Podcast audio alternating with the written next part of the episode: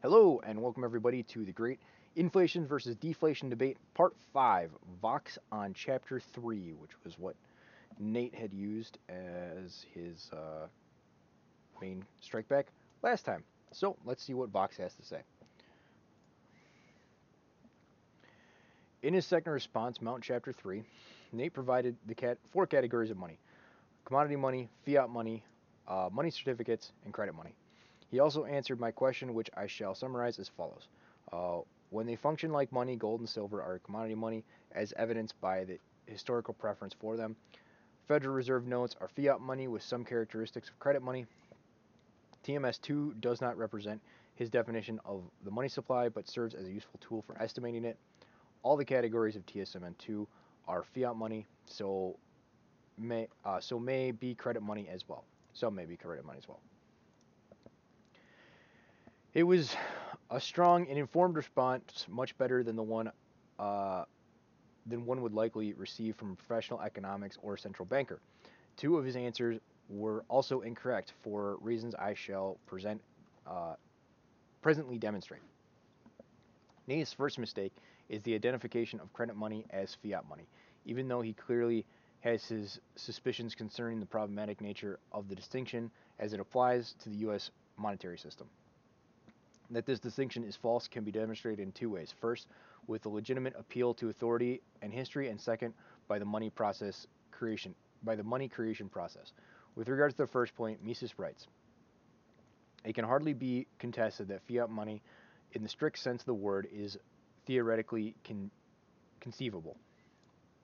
The theory of value proves the process proves the possibility of its existence. Whether fiat money has even actually existed is, of course, another question and one that cannot uh, offhanded be answered affirmatively. It can hardly be doubted that most of these kinds of money that are not commodity money must be classified as credit money, but the but only detailed historical investigation could clear that matter up.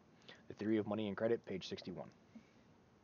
So we recognize the first that while fiat money can potentially exist in theory, the question of its actual existence in the United States is somewhere else, if not, uh, or anywhere else, is not settled.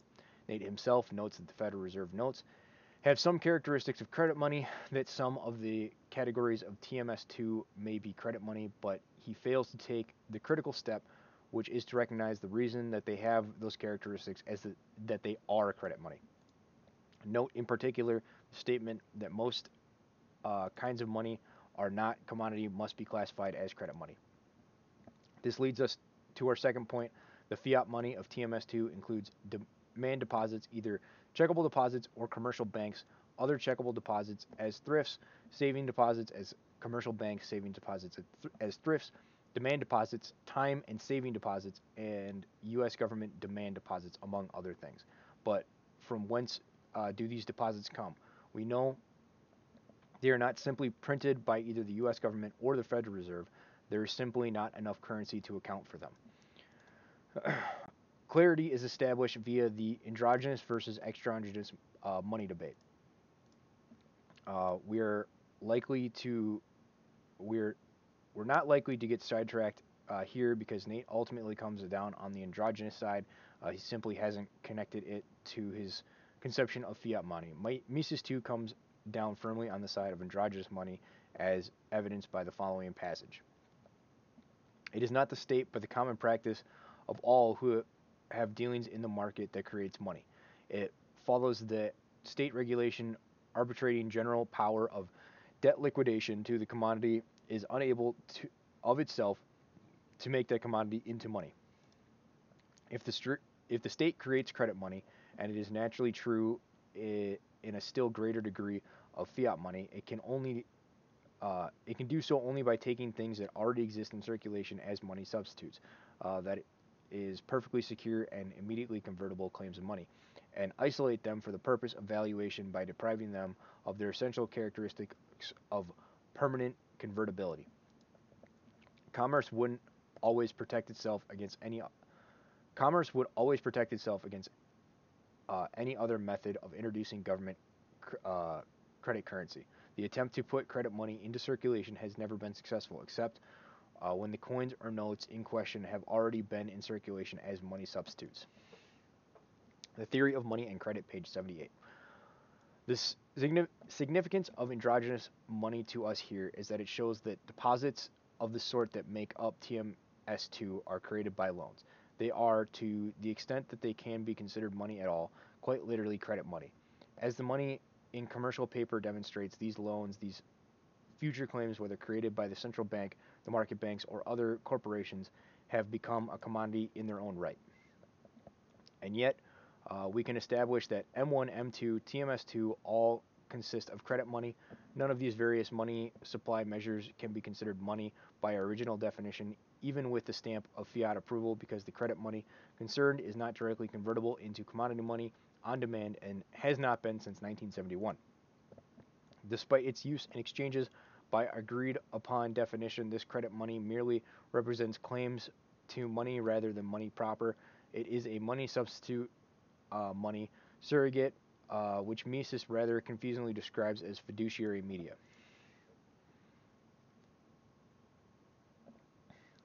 Uh, we shall use the term money certificates for these money substitutes that are completely converted by the reservation of corresponding sums of money, and the term fiduciary media for those which do not convert in this way. Mises, page 133.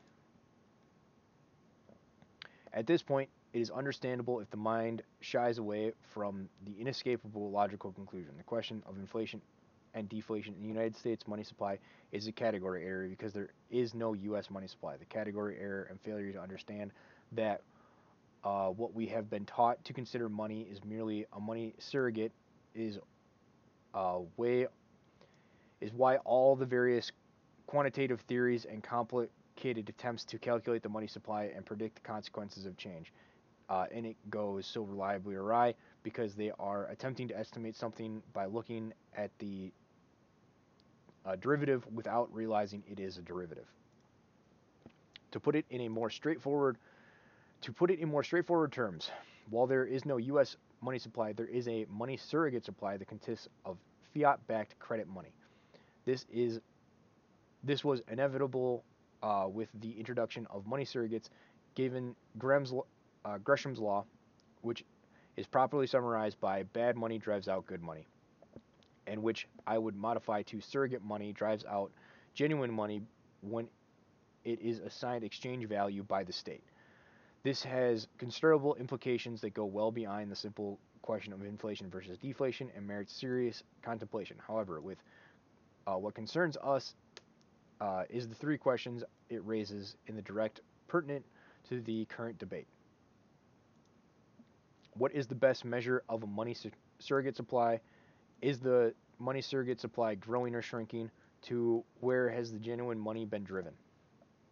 In conclusion, I will note that the great Austrian sage recognized the prophetical description of the various processes of transition from commodity money to credit money, from genuine money to money surrogate. Uh, we have uh, seen take place in American history, uh, although he appears to have been more than a little naive concerning how the demutation of the purchasing power might be considered uh, desirable by those in a position to systematically benefit from it. In the chapter entitled Influence of the State, he wrote, the exaggeration of the importance of the monetary policy of the power at the disposal of the state and its legislative capacity can only be attributed to the superficial observation of the process involved in the transition of the commodity money to the credit money. This transition has normally been achieved by means of state declaration that inconvertible claims to money which as good means of payment as money itself. As a rule, it has not been the subject of such declaration to carry out to uh, out a change of standard and substitute credit by money for commodity money in the great majority of cases, the state has taken much such measures merely with certain fiscal ends in view. It has aimed to increase its own resources by the creation of credit money. In the pursuit of such a plan as this, the diminution of money's purchasing power has could hardly seem desirable, and yet it has always been this depreciation in value uh, through the coming into play of Gresham's law has caused the change of the money standard. The Theory of Money and Credit, page 77. And that concludes that. Uh, you can find this on YouTube and BitChute and uh, wherever you can get uh, podcasts uh, uh, Spotify, Apple Play, Podbean, uh, iTunes, or podcasts, Apple Podcasts. So those are all there. Like, comment, subscribe, um, and there's a whole playlist with these if you want to listen to the the entire debate, beginning to end. anyway, hopefully you guys have a good day and catch you later.